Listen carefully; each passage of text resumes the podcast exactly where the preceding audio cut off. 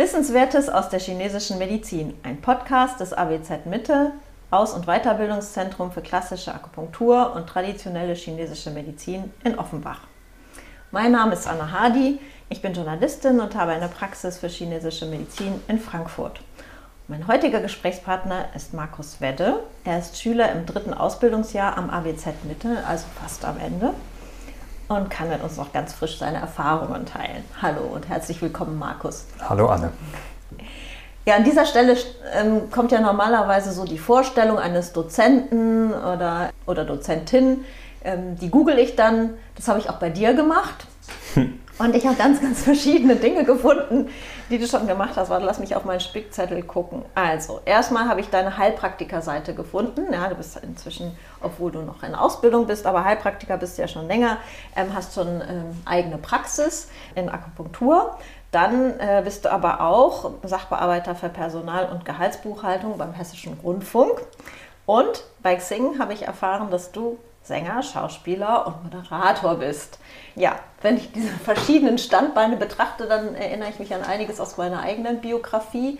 Und ich habe da mal die These gewagt, dass ähm, im Bereich der chinesischen Medizin das gar nicht so untypisch ist, dass Menschen auch eine längere Suchbewegung hinter sich haben, vielleicht aber auch vielseitiger interessiert sind. Wie, wie würdest du das bei dir einschätzen? Ja, Google verrät so einiges. ähm, ich war schon immer ein ein sehr breit interessierter Mensch und hatte Gott sei Dank immer die Möglichkeiten, das auszunutzen und wirklich dem Weg nachzugehen, den mein Bauchgefühl oder mein Interesse in dem Falle ähm, mir gegeben hat. Deswegen bin ich nach einer kaufmännischen Ausbildung bei der Kunst gelandet, habe das auch ein paar Jahre praktiziert. Bin wieder zurück in die kaufmännische Ausbildung, wie du ja gerade vorgelesen hast, beim Hessischen Rundfunk, Gehaltsbuchhalter, also absoluter Zahlenmensch, so eine gewisse Struktur im Leben. Und ähm, bin durch äh, Behandlungen bei einem Therapeuten am Ende bei der TCM gelandet. Und ähm, fand das sehr interessant, was man durch Setzen von Nadeln einem, an gewissen Stellen alles ähm, an Wirkung erreichen kann und wie gut die Akupunktur angesprochen hat oder wie gut ich auf die Akupunktur angesprochen habe. Und das hat mich so neugierig gemacht, dass ich mich über die chinesische Medizin ein bisschen informiert habe und habe gelesen und habe mich lange mit meinem Therapeuten unterhalten. Und irgendwann war klar, ich möchte das erlernen. Ich möchte wissen, wie kann ich Menschen helfen, durchsetzen von Nadeln ähm, an präzisen Punkten und ähm, war so angefixt, ähm, dass ich geschaut habe, was muss ich tun, um den Weg zu gehen. Und da war klar, ich musste den Heilpraktiker machen, also ich musste die Prüfung beim Gesundheitsamt ablegen. Habe also zuerst die Ausbildung dazu gemacht, zwei Jahre lang ähm, das nötige Wissen für die Prüfung erarbeitet und habe 2018 meine Prüfung gemacht im Oktober und habe direkt im Januar 2019 im ABZ angefangen, um meinem Wunsch der chinesischen Medizin nachzugehen und das zu erlernen, ähm, ja, die Richtung einzuschlagen. Wie warst du denn auf das ABZ gekommen? Ich habe mir mehrere Ausbildungsstätten angeschaut, mhm. beziehungsweise auch telefoniert.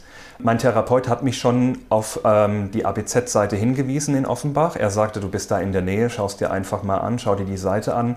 Ähm, er hat mir den Tipp gegeben, auf jeden Fall nach einer, ähm, nach einer Schule zu suchen, die ähm, der AGTCM angebunden ist. Und überzeugt hat mich am Ende das ABZ A wegen dem Ambulatorium, was sehr selten ist, also die Lehrpraxis, die man in der Ausbildung hat ähm, dem Zeitraum oder der Zeitspanne von drei Jahren. Ich wollte nichts auf die Schnelle, sondern ich wollte eine fundierte Ausbildung. Keine schnellen fünf Wochenenden hintereinander, als Beispiel genannt. Und ich hatte ein Gespräch mit, ich glaube, Martin Lösecke von der ABZ, der mir die Schule gezeigt hat, der mir das Konzept ein bisschen vorgestellt hat. Und ich brauchte danach eigentlich keine großartige Entscheidung mehr. Ich wusste, das ist es. Hier fühle ich mich wohl. Ich habe mich im Gebäude wohl gefühlt. Ich fand das sehr offen von Anfang an ähm, und sagte, ja, das ist es. Und habe mich angemeldet und bin sehr froh, dass ich das getan habe. Ja, das ABZ, das vielleicht nochmal so, um das zu erzählen, das ist ja ein Hinterhof äh, und ein Loftgebäude, also sehr großzügige Räume aber sehr liebevoll auch ausgestattet. Ne? Absolut, ja. Durch die Größe, es ist ein, man hat viel Platz für sich, seine Kreativität und seine Ideen. Ähm, und es ist so ein bisschen nach Hause kommen jedes Wochenende, wenn ich dorthin komme, egal wie gestresst ich von der Woche bin. Und ich habe das jetzt gemerkt, die letzten drei Jahre. Es war zwar anstrengend, die Ausbildung, aber ich fühlte mich immer ja, es, es, hat so gesackt, wenn ich da war. Es ist alles, was die Woche über war, abgefallen und ich habe mich auf die TCM konzentriert, auf das Wochenende konzentriert und bin sehr entspannt aus den Wochenenden zum größten Teil raus. Mit viel Wissen, klar, aber ähm, größtenteils sehr entspannt. Also es ist ein Zeichen für mich, dass ich mich dort wohlfühle, wo ich bin. Ja, geht mir auch so. Also man kehrt ja dann doch immer wieder zurück, auch zu Weiterbildungen und äh, ja, es ist schön. Es ist, ist so eine Art Zuhause, muss ich auch sagen. Definitiv. Das macht es natürlich auch einfacher zu lernen und ähm, dort die Zeit zu verbringen. Du hast ja eben schon gesagt, das Ambulatorium war für dich ein wichtiges ähm, Auswahlkriterium. Ich mhm. würde gerne mit dir über die praktischen Ausbildungsseiten sprechen. Im ersten Jahr ist es ja vorwiegend die Punktlokalisation, die freitags nachmittags stattfindet bis in den Abend. Also man muss sagen, da, ist, da gehört viel Idealismus dazu, dass man so viel Zeit auch mit der Ausbildung verbringt. Und ähm, für mich war überraschend, wie genau man wissen muss, wo diese Punkte sind. Ähm, und äh, ja, die Übungen, die sind ja im ersten Jahr sind die ja nur an den Extremitäten, also sprich vom Ellenbogen und Knie abwärts, aber es wird ja dann auch zunehmend intimer. Ne? Also ja. ich kann mich erinnern, als wir dann durch den, den vorderen Raum, der ein Durchgangsraum ist, durch mussten, äh, weil da die Schüler vom zweiten oder dritten Jahr geübt haben, da hatten wir fast ein bisschen das Gefühl, dass wir eine Intimität stören. Ne? Und das ist ja. ja auch ein Prozess, dass man irgendwie mit den, mit den Übungspartnern in der Klasse erstmal ein bisschen vertrauter wird, oder? Wie, wie hast du es so empfunden? Ja, ähm, zum ersten Jahr, die Punkte im ersten Jahr, die Extremitätenpunkte waren viele Punkte. Das hat schon im ersten Jahr arg das Gehirn beansprucht, auch genau die genauen Maße der Punkte zu kennen, die Lage der Punkte zu kennen. Das war viel, viel Arbeit und mit viel Stress vor der Prüfung verbunden, also weil man sich den Stress selbst macht, einfach zu denken, du musst wissen, wo die Punkte liegen, grob. Ich fand das in der Tat neben der Intimität, die man dann im zweiten Jahr begehen muss, weil dann ähm, andere Punkte am Körperstamm zum Beispiel ähm, dran sind, wesentlich einfacher die Punkte zu lokalisieren. Und ich glaube, durch das erste Jahr haben wir uns schon so gut gekannt, dass ich es auch wenig hinderlich fand oder nicht befremdlich fand, meine Kolleginnen ähm, auszumessen oder gerade im Brustbereich auszumessen und auch vorher zu sagen, natürlich kommuniziert man und sagt, ist das für dich okay? Ähm, es gehört schon einiges dazu, aber dadurch, dass man das auch abwechselnd, das heißt immer einen anderen Partner oder eine andere Partnerin bei der Lokalisation hat, gewöhnt man sich daran. Ich fand es dann wieder ein Sprung zur Lehrpraxis, wo es dann mit realen Patienten wieder was ganz anderes ist. Aber wenn man in der Gruppe zusammen wächst oder zusammen diese drei Jahre geht, ist es am Ende wie eine kleine Familie. Man kennt die Partner gegenüber oder das Gegenüber und die Scheu nimmt irgendwann einfach ab und man lokalisiert dann einfach. Das ist dann einfach der Mensch, mit dem man das jetzt gerade macht und hat dann auch wenig Scheu. Ja, ich muss sagen, jetzt in der Praxis, wo ich ja den Schwerpunkt in Frauenheilkunde habe, mit Frauen habe ich da überhaupt kein Problem. Aber mit Männern, also wenn ich jetzt irgendwie Punkte unterhalb des Bauchnabels ausmessen muss und man muss das ja dann am Schambeinmaß nehmen, da bin ich immer noch ein bisschen zurückhaltend. Das ist ja jetzt schon ungefähr sechs oder sieben Jahre ich in der Praxis bin. Also ich bin froh, dass ich da durch die Ausbildung darauf vorbereitet wurde, aber wie es dann, wie man es dann umsetzt, ist immer noch mal eine andere Frage, ne? weil die kenne ich ja nicht gut und ähm, ja, man muss sich so ein bisschen erklären. Also auch in der Lehrpraxis ist man dann sehr darauf erpicht, einfach zu sagen, okay, wie gehe ich da am besten ran? Man kann die Fragen stellen, man hat Supervisoren bei sich ähm, und kriegt dann schon gute Tipps, wie man sich daran wagt und wie man am besten ähm, dann ausmisst, wenn es um die, um die Schamgrenze geht. Aber ja, in der Praxis ist es was ganz, ganz anderes und ich gehe auch mit Männern anders um, als ich mit Frauen umgehe. Mhm. Also es bedarf ein bisschen mehr Erklärung, wenn ich ähm, eine weibliche Patientin einfach habe. Wo wir schon mal gerade bei den Gender-Themen sind. Ich weiß noch, dass ich im Austausch mit einem Mitschüler auch erfahren habe, dass mit Frauen über den Zyklus zu sprechen am Anfang sehr gewöhnungsbedürftig ist. Aber es ist einer der Schlüssel-diagnostischen ähm, Tools sozusagen. Ging dir das auch so? Das ist eine gute Frage, vor allen Dingen, weil sie jetzt gerade nach unserem ersten Gün-Wochenende kommt. Wir hatten nämlich dieses Gün-Wochenende. Okay. Und ähm, ich bin da, momentan bin ich der einzige über, übrig gebliebene Mann in unserem Kurs. Okay. Ähm, und ich habe auch kein Problem zuzugeben. Also ich habe mich zurückgelehnt und habe gesagt, so, jetzt klärt mich mal auf. Weil das ist ein Punkt, der für Jungs oder für Männer definitiv uninteressant ist über ganz lange Zeiten. Und jetzt habe ich gemerkt, gegen Ende des dritten Jahres, wie interessant und wie wichtig eigentlich viele Informationen sind, die man aus diesem Zyklusgeschehen rausnehmen kann. Zu meiner Lehrpraxiszeit, also die Behandler-Lehrpraxiszeit im, im, dritten Jahr. Ich war im ersten Quartal, das heißt, mir fehlte dieses ganze Wissen. Okay. Das heißt, ich habe präzise Fragen teilweise auch in Erstanamnesen gar nicht gestellt.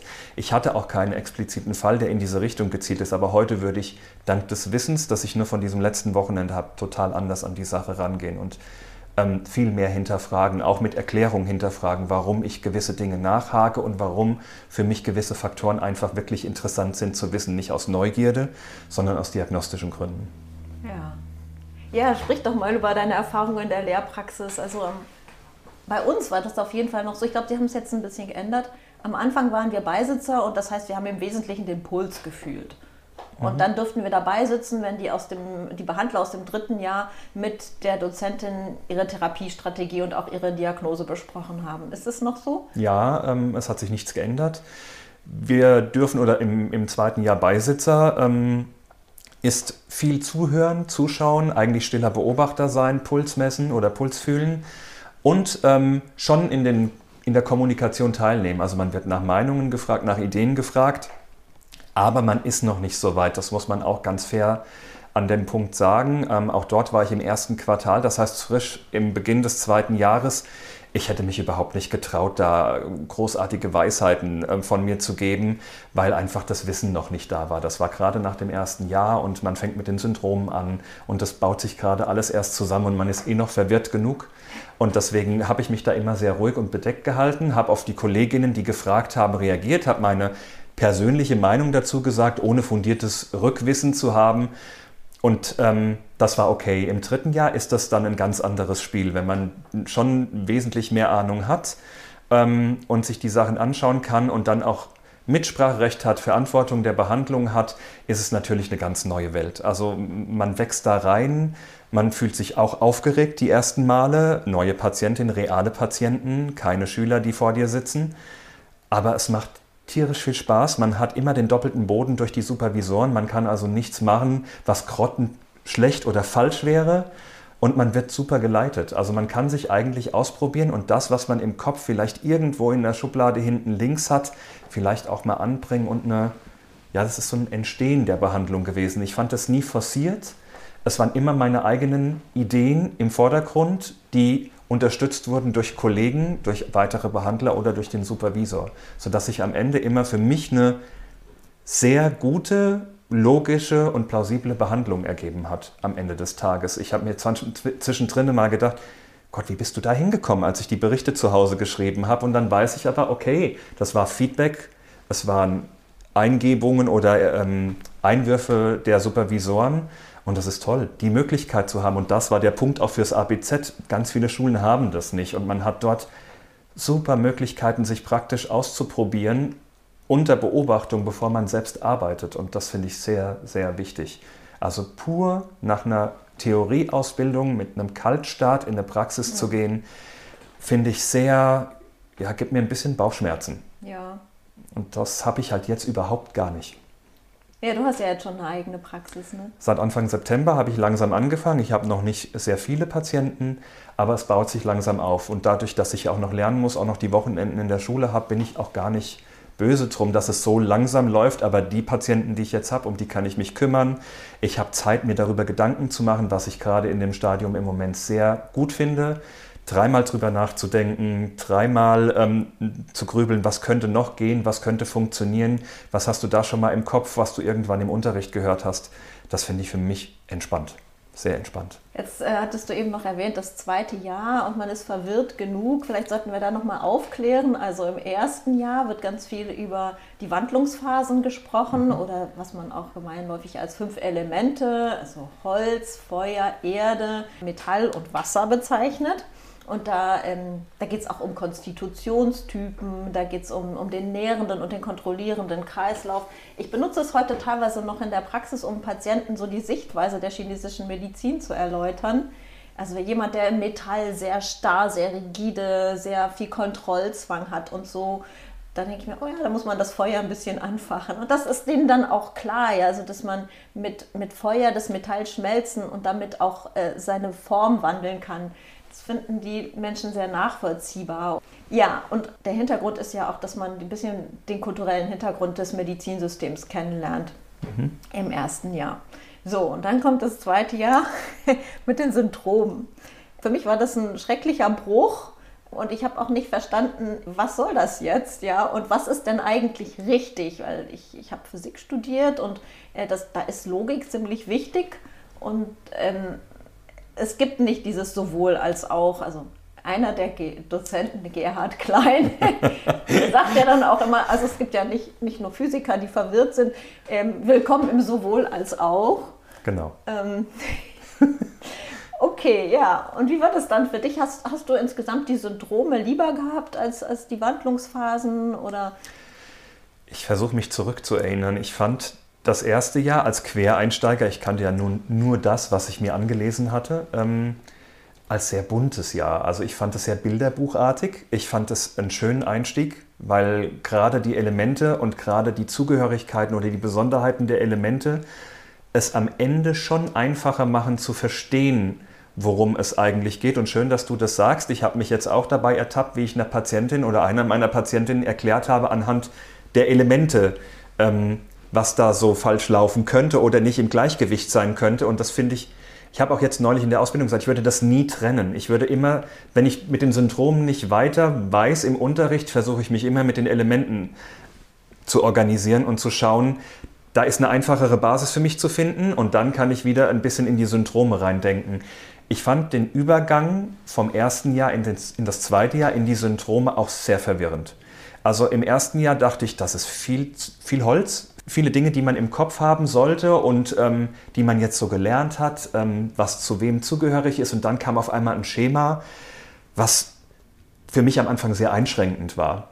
Ich hatte das Gefühl, aber auch wie du sagtest, wie geht's richtig? Wo ist richtig, wo ist falsch? Und dann hast du ganz viele Fälle, die sehr bilderbuchartig und standardmäßig sind. Dann kommst du in die Lehrpraxis und siehst, Nein, das vermischt sich alles und da kommt von jedem ein Teil dazu und du musst genauer hinschauen.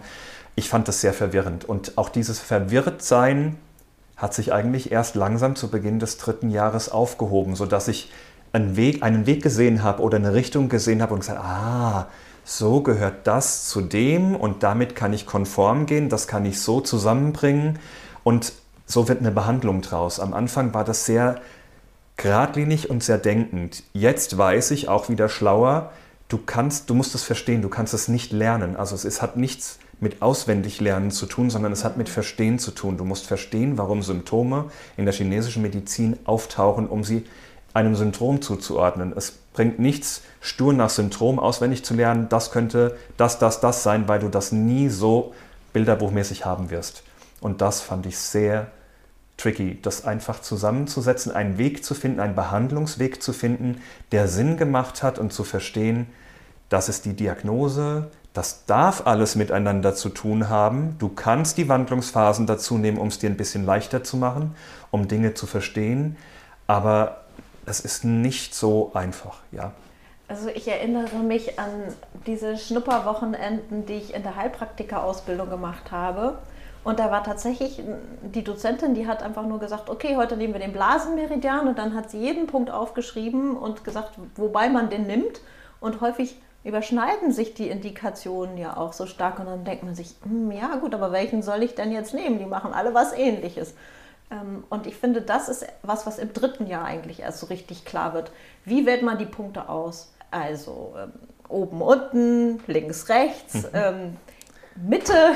Man kann ja auch so achten nadeln oder so, ähm, aber auch ja, also welche Schichten kann man kombinieren, all diese Sachen. Ich finde, das, das setzt sich erst im dritten Jahr so richtig zusammen. Ne? Definitiv. Also ja. die Schichten haben mich, die zum Ende des zweiten Jahres kamen, noch einmal komplett durcheinander gebracht. Also ich wusste über, da wusste ich zur Zeit überhaupt nichts mehr und dachte mir, um Gottes Willen, wie soll ich das jemals verstehen oder wie soll ich verstehen, wie das zusammengehört? Im dritten, wenn man das alles ein bisschen expliziter an Krankheitsbildern bespricht, macht es einen Sinn und dann wird man auch kreativer, weil man weiß, ah, okay, ich nadel oben, unten, ich habe Endpunkte, ich kann Leitbahn-Endpunkte nadeln, ich kann vorne, hinten nadeln und so weiter und dann gibt es auf einmal wirklich Sinn. Das ist eine Wegfindung und am Ende, ich habe mich mehrere Male gefragt, die Menschen, die diese Ausbildung konzipiert haben, haben sich schon was dabei gedacht. Vertraue einfach, dass irgendwann ein Blitzmoment kommt, ähm, wo du einzelne Dinge verstehen wirst. Und diese Momente kommen und es macht dann immer einen ganz großen Ruck. Das muss man auch sagen. Wenn man irgendwie das Gefühl hat, man ist kurz vorm Verzagen und sagt, war das das Richtige? Wirst du das jemals verstehen? Kommt irgendwann im Unterricht ein Schlüssel, der dir wieder eine Tür öffnet und unbewusst öffnet und auf einmal sackt was ganz, ganz tief ab. Und du hast auf jeden Fall den nächsten Ruck und das nächste verstanden, ohne dass du es gelernt hast, sondern sagst, jetzt ist es angekommen. Und da gibt es noch ein paar Schubladen, da warte ich noch auf einen großen Ruck. Ähm, auch wenn ich jetzt drei Monate vor Ende Ausbildung bin und ich bin mir ziemlich sicher, und das macht es für mich noch interessanter, das heißt, wenn ich im Dezember fertig bin, da sind so viele Schubladen, die es noch zu ergründen gibt. Und ich glaube, man lernt nie aus in der chinesischen Medizin. Da gibt es so viele Mittel und Wege und es kommen immer neue Punkte und auf einmal siehst du, ah, der hat die Indikation auch noch. Das wurde irgendwann genannt, aber der wirkt dann so und so und so und so noch besser als der andere Punkt. Und das finde ich total spannend. Und dann merkt man sich die Punkte, diese zahlreichen Punkte auch viel besser von den Indikationen, wann man sie verwenden kann. Ja, man hat ja auch irgendwann einen besonderen Bezug zu bestimmten Punkten. Also in der Praxis verwendet man ja nur noch einen Bruchteil. Ne? Mhm. Und äh, ja, da, ich glaube, da gibt es auch Eigenheiten, so was die Therapeuten so, so mögen und äh, meine, klar gibt es auch immer wieder Standardsachen, aber äh, zum Beispiel die Four Gates, das, das können ja auch äh, Ärzte, die sowas im, im Crashkurs gemacht haben. Ich habe mal mit einem Neurologen geredet und äh, Psychiater, der hat gesagt, ja, der macht die Four Gates bei Leuten mit Depressionen und Angstzuständen ähm, und das hilft immer. Ähm, also da, da weigere ich mich manchmal sogar, weil ich denke, das ist zu simpel, das kannst du jetzt nicht machen oder Magen 36 oder so eine als Punkt, der, der immer hilft. Ja, ähm, gut. So viel zu den Punkten. es gibt ja noch andere Aspekte, wie zum Beispiel äh, die Ernährung. Also mhm. die wird meines Wissens von den sechs Partnerschulen am äh, größten oder ja im ABZ geschrieben, weil das ist die Schule der Mitte äh, und nicht nur geografisch. Die hat ja in, in ihrem Logo dieses chinesische Schriftzeichen mhm. für die Erde. Und es gibt dem, dementsprechend auch Kochkurse oder machen, wir, machen die das nicht mehr? Doch, es ist Bestandteil. Also ein wirklich purer Kochkurs ist es nicht. Ja, aber also praktische, genau. praktische Anleitung. Genau. Mit Christiane. Genau, Seifert. Christiane Seifert macht das immer noch oder macht es. Ähm, wir hatten, glaube ich, pro Jahr ein Wochenende, das immer ähm, thematisch zur Ernährung gepasst hat. Ähm, du hast immer ein Element oder du kochst nach den Elementen, du lernst was über Gewürze, du lernst etwas Yin-Mangel, Yang-Mangel, was man tun kann, wie man die Mahlzeiten bereiten sollte. Und das ändert auch einiges. Ich finde oder glaube, die Ernährung ist das Erste, was man, weil es bildlich einfach da ist im Unterricht, was man hinterfragt und wo man auch teilweise unbewusst anfängt, Dinge zu ändern. Und, ähm, unbewusst ähm, sogar. Ich finde mhm. teilweise unbewusst, mhm. was man einfach so gehört hat. Oder man stellt fest, ah, das habe ich schon die ganze Zeit gemacht. Unbewusst, weil ich es nicht wusste oder weil es mir gut getan hat. Ähm, ich habe weiß im Werdegang, dass ich mit dem ersten Unterrichtswochenende Ernährung im ersten Jahr angefangen habe, Teile meiner Ernährung zu ändern und zwar bewusst zu ändern. Also ich bin zum warmen Frühstück übergegangen. Ich auch. Weil ich gerade gemerkt habe, dass mir das wirklich gut tut, nachdem mhm. ich es ein paar Mal probiert habe. Habe mir da sogar noch Tipps von Christiane geholt, was man zur Abwechslung nehmen kann, damit es nicht immer nur der pure Haferbrei oder Brei in diese Richtung ist. Ähm, ich habe mit heißem Wasser angefangen. Ich bin Gott sei Dank kein Kaffeetrinker, also nicht im Übermaß, ab und an gerne. Aber solche Dinge, damit habe ich angefangen, habe mit Gewürzen gespielt beim Kochen, habe angefangen, da von, jedem, von jeder Geschmacksrichtung was reinzumischen.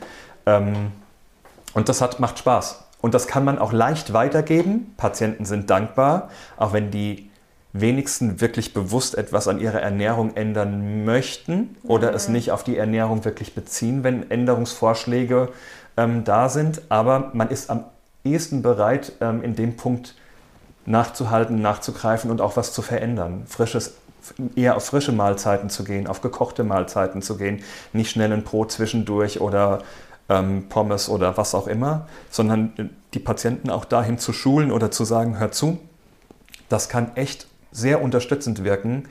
Probiert's und schaut einfach, was es mit euch macht. Und wenn es gut tut, ändern sie es wahrscheinlich, tippe ich mal drauf von alleine. Also ich habe es zumindest gemacht und ähm, bin immer froh um jeden, der einen Ratschlag annimmt in puncto Ernährung und sagt, das probiere ich. Ja. Das war schön. Ja, vor allen Dingen, wenn man dann Kräuter macht, dann sieht man, dass diese Grenze auch zwischen den Kräutern und den Nahrungsmitteln bei manchen Kräutern sehr fließend ist. Und den Patienten das klarzumachen, dass sie im Grunde mit der Ernährung jeden Tag Einfluss nehmen auf den Zustand ihres Körpers und mit den Kräutern geben sie natürlich, also zweimal pro Tag, wenn sie die nehmen, geben sie auch einen Impuls, aber das ist doch viel, viel besser, also wenn zum Beispiel jemand eine Hitzeproblematik hat, dem zu sagen, essen Sie keine scharfen Gewürze, vermeiden Sie zu viel Kaffee, trinken Sie keinen Schnaps und also Alkohol sowieso. Ja, weil ich meine, du gibst dem kühlende Kräuter, aber wenn der dauernd das Feuer anfacht, dann wird es nicht viel helfen, so ein bisschen Wasser da drauf laufen zu lassen. Und das verstehen die. Absolut, das ist einfach zu verstehen, weil man auch das, wie bei den Elementen vorhin, bildlich machen kann. Man kann ihnen ganz klar sagen, was passiert, wenn du zu heiß bist und gießt aber noch mehr Öl ins Feuer. Mhm. Also ohne nicht kühl, du kühlst es nicht, sondern du gibst einfach noch zusätzlich drauf. Deswegen sage ich, das kommt an. Ich hoffe inständig in, im Laufe meiner Praxiszeit, dass ich das Leuten wirklich oder Patienten näher bringen kann, ähm, auf ihre Ernährung zu achten, weil das viel unabhängig vom Therapeuten viel bewirken kann neben der Akupunktur. Ja. ja, also ich habe auch meine eigene Ernährung umgestellt, muss ich sagen. Und ähm, Gut, ich, ich finde es ein bisschen schwierig, im Umfeld die Leute nicht zu sehr bekehren zu wollen.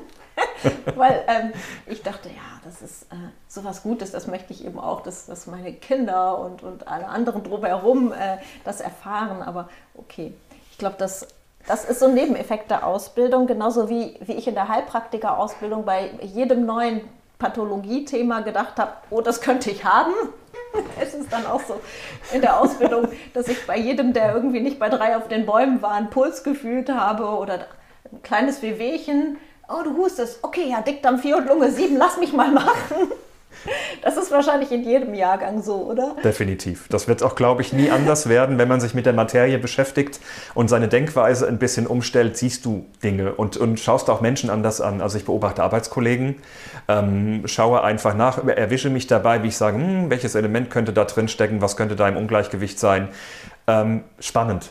Ich finde es jeden Tag aufs Neue sehr, sehr spannend. Ähm, nadel mich sogar selbst, also probiere teilweise an Punkten, die ich gut erreichen kann, auch selbst aus. Ich finde, die Wirkung, wenn man sich selbst nadelt, ist jetzt nicht ganz so dolle, aber es macht erstmal, ähm, gibt ein bisschen Gefühl für den Punkt. Es gibt ein bisschen Gefühl, wo sitzen die Punkte, wie tut, was tut das mit einem? Ähm, wie könnte es für den Patienten sein? Aber natürlich testet man in der Familie aus oder sagt, ist die Bereitschaft einfach da? Bei wem könnte die Bereitschaft da sein, wenn da ein Husten ist, mal einfach zu gucken, was kann man machen, wie wirken die Nadeln? Und es gibt wirklich ganz, ganz viele, die, wenn die sagen, ja komm, probier, mach, das ist okay. Und damit verliert man auch viel Scheu. Gerade im, im eigenen Umfeld, ähm, wenn man da an Freunde, Bekannte, Verwandte geht und sagt, du, ich habe da was gesehen, du hast hustest oder wie auch immer, kann man da, könnte ich mal probieren, ich habe da so eine Idee, ja gerne und dann ähm, ist das auch gut und die kommen dann auch wieder. Also wenn es ihnen schlecht geht, habe ich jetzt auch in der Familie einige, die sagen, oh, ich habe da was am Knie oder das fühlt sich nicht so gut an, könntest du mal. Und das gehört dazu und das nimmt die Scheu. Und ähm, die Punkte, die man dann lokalisiert, weiß man auch im Unterricht oder weiß man dann auch in der Lehrpraxis. So geht es mir zumindest. Die Punkte, die ich im, im Umfeld habe oder die ich jetzt mehrere Male nachgeschaut habe oder lokalisiert habe, die kann ich dann auch im FF lokalisieren und weiß auch grob, was die tun. Ja. Und das ist für mich auch beruhigend. Learning by doing. Habt ihr euch eigentlich auch nachmittags getroffen, nochmal so außerhalb der Lehrzeiten, um Sachen zusammen zu üben, Punkte zu wiederholen oder so? Wir sind leider ein Kurs, ähm, der sehr verstreut ist in ganz Deutschland. So. Und das war bei uns sehr schwierig. Das einzige Mal, wo wir uns wirklich bewusst getroffen haben, war im ersten Jahr vor der Punkte-Lokalisationsprüfung, um das auf Zeit lokalisieren. Ähm, zu, wirklich zu testen. Wir haben uns gegenseitig Punktelisten gemacht und haben geguckt, immer in Zweierpärchen, wie schnell kriegen wir das in diesen 20, 25 Minuten hin, diese Punkte zu lokalisieren. Ansonsten haben wir, ja, das muss man sich ein bisschen, mussten wir uns selbst organisieren, weil wie gesagt, Norddeutschland, ähm, Sachsen, wir hatten kreuz und quer aus ganz Deutschland. Wir haben teilweise mit Zoom gearbeitet, auch miteinander und gelernt. Ich war auch einmal bei einem Kollegen in Sachsen für ein Wochenende vor der Prüfung zum Lernen und ähm, zum Punkte, lokalis Punkte, lokalisieren und testen.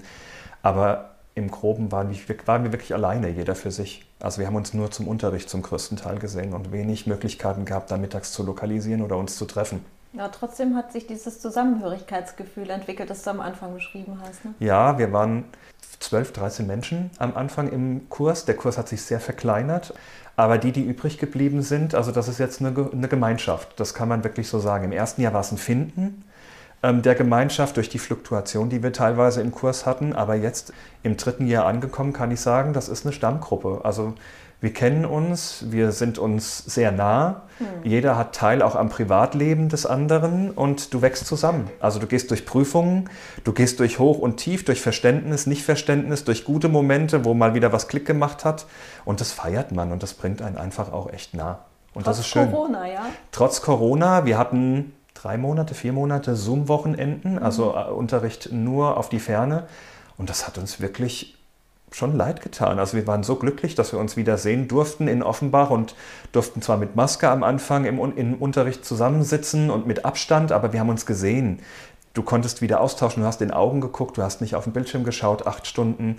Und das war ein ganz anderes Miteinander und es hat eine andere Dynamik. Mhm. Auch für die Dozenten, glaube ich, ist das wirklich schwierig gewesen, diesen kompletten Stoff über Bildschirm zu transportieren. Du kannst zwar Gruppenarbeiten schon machen, indem du die Gruppen einzeln einstellst, aber das ist nicht das gleiche wie vor Ort Fragen zu stellen, spontan Fragen wirklich gut stellen zu können oder was dann schnell an die Tafel gemalt zu bekommen zur Erläuterung, das hat gefehlt. Und das war wirklich gut, dass wir so wenig Einbußen hatten eigentlich durch Corona. Wir waren sehr lange vor Ort und waren auch sehr schnell wieder vor Ort. Mhm. Und das war gut. Also Lehrpraxis hat auch kaum gelitten bei uns. Wir hatten zwar Aussetzmonate zwischendurch, aber wir sind alle durchgekommen, hatten alle mit ein bisschen Zeitverzögerung unsere Quartale und es tat gut. Es tat wirklich, wirklich gut. Du hast gerade eben schon über die Dozenten gesprochen. Ich finde, die haben großen Anteil daran, dass man so zusammenwächst. Ja? Die kümmern sich wirklich um einen. Die haben wirklich ein Interesse daran, dass, dass man sich entwickelt ne? und diesen Prozess zu begleiten. Ja, also man hat auch fast in den drei Jahren durchgängig die gleichen Dozenten. Also mhm. es wiederholt sich ziemlich. Also zum Glück, ich finde es toll, wenn ich Dozenten wiedersehe, die ich im ersten Jahr hatte. Und es ist auch dort sehr familiär und man wird ernst genommen. Man wird mit Problemen ernst genommen, genauso wie man miteinander reden kann, wie man Tipps bekommt aus wirklich Therapeutenhand. Auch gerade wenn es darum geht, eine Praxis ähm, aufzubauen oder sich ähm, wirklich selbstständig zu machen. Man kann mit jedem Problemchen oder mit jedem Gedanken, der ein bisschen quer sitzt, zu den Dozenten gehen. Und man wird immer aufgefangen und immer aufgenommen. Jeder sorgt sich, dass auch alle für die Prüfung beruhigt sind, dass man nicht das Gefühl hat, man weiß gar nichts. Ähm, man ist sehr bemüht, Menschen durchzutragen durch die Ausbildung oder uns als Schüler durchzutragen, zu begleiten, erwachsen zu begleiten, nicht ähm, wie in Schulzeiten ähm, Fingerchen heben und so weiter, sondern auf einer erwachsenen Basis, auf einer sehr vernünftigen und sehr persönlichen Basis ähm, durch die Ausbildung zu begleiten. Das macht auch das ABZ aus. Also ich hatte das so während der Heilpraktikerausbildung nicht. Das war sehr lehrmeisterhaft. Und ich habe mich gefreut, dass das Thema Erwachsenenbildung dort so angekommen ist. Man akzeptiert und respektiert, wenn man Vollzeit arbeitet, dass es halt einfach nicht so viel Zeit investiert werden kann ins Lernen, wie ich gerne würde. Mhm. Ich sage das von mir. Also ich habe zwei Jobs gehabt parallel zur Ausbildung. Ich habe das Lernen irgendwie zwischenbekommen, bin selber unzufrieden mit mir gewesen, wo ich dachte, ah, da hättest du mehr reingucken müssen. Aber es wurde nie Druck gemacht. Also ich, es war klar, jeder ist für sich selbst verantwortlich. Ja, du bist bei den Prüfungen für dich verantwortlich. Aber man schaut, dass alle mitkommen, dass alle beisammen sind, dass die Gruppendynamik beisammen bleibt, dass die Gruppe zueinander steht, dass da irgendwie keiner entfernt wird von der Gruppe oder rausgetrieben wird. Und das auf eine sehr schöne Art und Weise und auf eine sehr persönliche Art und Weise. Den Anstoß zu diesem Podcast hat ja eine der Dozentinnen gegeben, Susanne Pensky. Und als wir darüber gesprochen haben, äh, hat sie was über die Abschlussfeier des letzten Kurses vor euch gesagt. Ähm, und zwar, ich bin immer wieder fasziniert, welche Entwicklung die Kursteilnehmer in den drei Jahren durchlaufen. Und für mich kann ich das definitiv auch sagen, dass mich diese Ausbildung geprägt hat. Und zwar damals äh, in den Wandlungsphasen. Ich stand so bei den Lebensphasen im Übergang zwischen Erde und Metall. Das heißt also, Erde ist, ist so die Zeit der Familie und dann Kinder und andere Nähren und so. Und ja, die Kinder wurden da immer größer, deswegen habe ich es ja auch gemacht ne, mit dieser Ausbildung ich habe lange einen Job gemacht, der mir nicht so richtig viel Freude gemacht hat, aber habe ich gedacht, okay, das ist einfach ein Zeichen, auch Verantwortung zu tragen für die Familie, dass ich jetzt irgendwie für dieses Einkommen sorge. Und ja, und dann war das für mich ein tolles Bild zu sehen, okay, also das tut jetzt weh, dass die, dass die groß werden und mich nicht mehr so brauchen, aber gleichzeitig bietet es auch die Chance, ähm, im Metall, also dieses Gold oder das Wertvolle, was, was noch unter dieser Erde verborgen ist, für mich zu suchen und wieder mehr Zeit für mich zu haben. Also Das ist nur eins von vielen Beispielen, aber ich glaube, mhm. das war damals mein wichtigstes Thema.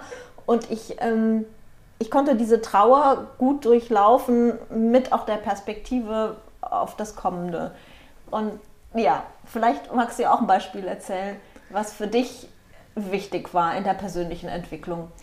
Ich habe in den drei Jahren sehr, sehr viel über mich selbst gelernt, muss ich sagen. Im Nachgang. Also das sind auch alles Dinge, die im Unterbewusstsein erstmal ablaufen und dann, wenn ich Zeit habe, mich mit mir zu beschäftigen, ähm, dann aufblühen. Also definitiv kann ich sagen, ich achte viel, viel mehr durch die Ausbildung auf mich selbst. Ich habe vorher nie sehr auf mich gehört oder auf mein Inneres gehört. Klar, bei den Berufswahlen oder bei den Wegen, die ich beschritten bin, schon. Aber ich war eher ein Leistungsmensch und dieses Leistungswesen ist ziemlich abgefallen. Also ich merke einfach beruflich, gerade was meine berufliche Sache angeht, meinen Hauptberuf, also den Zahlenberuf, dass ich viel entspannter werde. Also ich lasse viele Dinge nicht mehr mit mir machen, nicht mehr zu. Ich habe mich insofern entwickelt, dass ich sage, das tut mir nicht gut, das will ich nicht. Das auch ähm, zu äußern, klar zu äußern und ähm, zu sagen, jetzt bin ich dran. Also es gibt einen Wandel in mir, der gerade auch sagt, meine Zeit. Meine Zeit, meine Perspektive, das, was ich möchte, klar nicht ohne, ähm, nicht über Leichen gehen, aber vielmehr darauf zu achten, was tut dir gut, was möchtest du, wie kannst du es umsetzen? Und wie kannst du es vor allen Dingen in dein Berufsleben bringen, um dich zu entschleunigen, um dir mehr Quality Time zu geben, gerade jetzt, um in der TCM weiterzumachen nach der Ausbildung, um Fortbildung machen zu können, um diese Blume oder dieses kleine Pflänzchen, was da gerade am Wachsen ist, wirklich groß werden zu lassen. Ich habe Grundstöcke gelegt, um Arbeitszeiten zu reduzieren im großen Job, also im normalen Job, den ich nicht aufgeben möchte.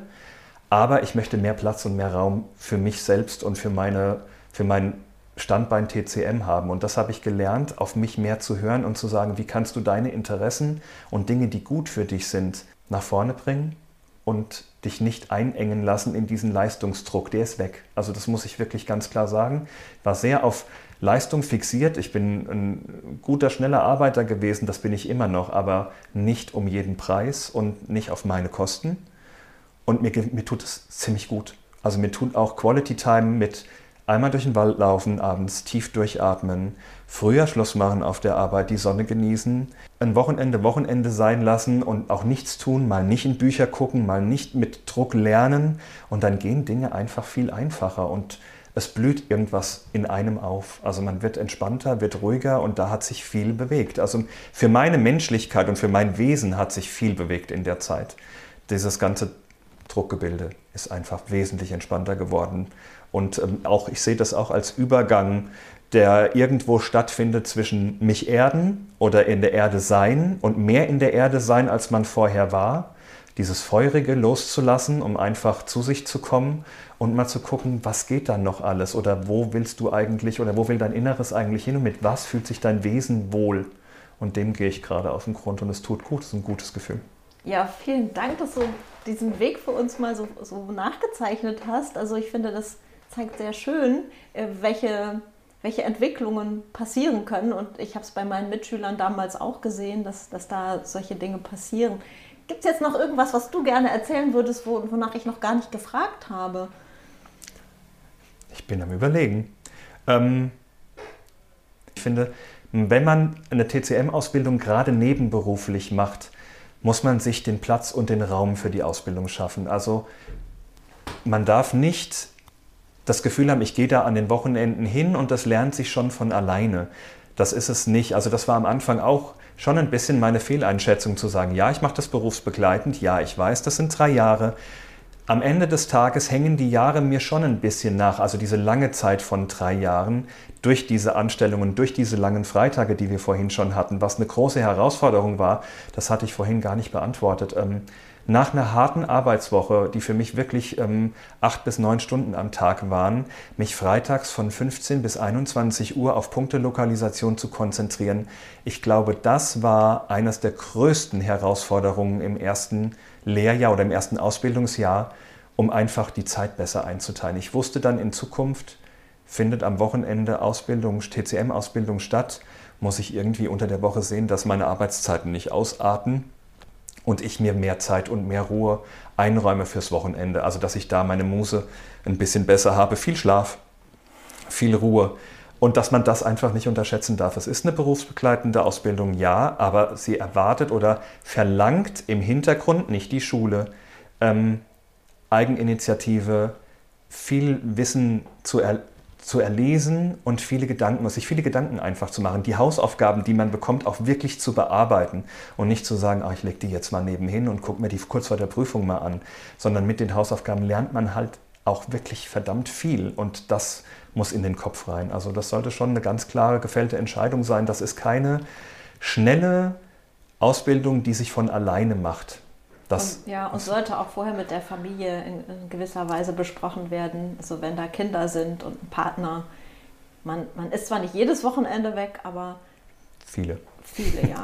viele. Und das, auch das sehe ich an den Kolleginnen, gerade die Familie haben und Kinder haben. Das ist ein arger Spagat zwischen Ausbildung und gerade wenn sie auch noch pendeln müssen und dann von weiter herkommen und dann geht halt ein Freitag bis Sonntagnacht oder Sonntagabend für die Ausbildungen ähm, ins Land, ohne dass man für die Familie da sein kann. Und das muss wirklich ganz klar vorher abgesprochen sein.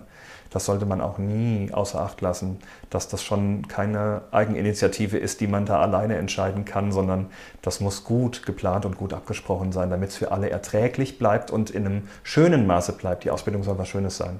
Ja, und unterm Strich muss, muss ich sagen, also für mich hat sich sehr, sehr gelohnt und ich würde es jederzeit wieder machen. Ich auch, nachdem ich jetzt fast am Ende angelangt bin, würde ich dieselbe Schule wählen, denselben Weg der dreijährigen Ausbildung gehen und ähm, vielleicht ein paar Dinge im Nachklapp anders machen. Also gerade diese Zeitfaktoren.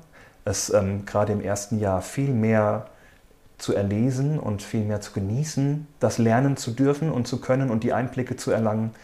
Und die Prüfungen ja als Prüfung zu sehen, aber einfach als Wissenstest und nicht als eine Prüfung zu, äh, aufzufassen. Dann nimmt man sich ganz, ganz viel Druck raus und einfach zu sagen, ja, es wird geschaut, was du in dem Jahr dir angelesen, angelernt hast, aber es ist kein Druckfaktor und das wird, man, wird auch in der Schule nie vermittelt. Es wird nicht gesagt, ja, da kommt die Prüfung und ihr müsst alle aufpassen, sondern das ist ein sehr freies Thema und die Schüler machen sich selbst Druck wegen der Prüfung und das kann man auch von vornherein sagen. Druck rausnehmen aus dieser Prüfungssituation. Ja, es ist eine Prüfungssituation, aber am Ende ist es eine Wissensabfrage und es kann dir eigentlich nicht wirklich extrem viel passieren, dass man da einfach von vornherein sich den Druck rausnimmt und die Zeit genießt. Schön. Ja, vielen Dank für, für dieses schöne Schlusswort und dass du dir die Zeit genommen hast, mit mir drüber zu sprechen. Sehr, sehr gerne.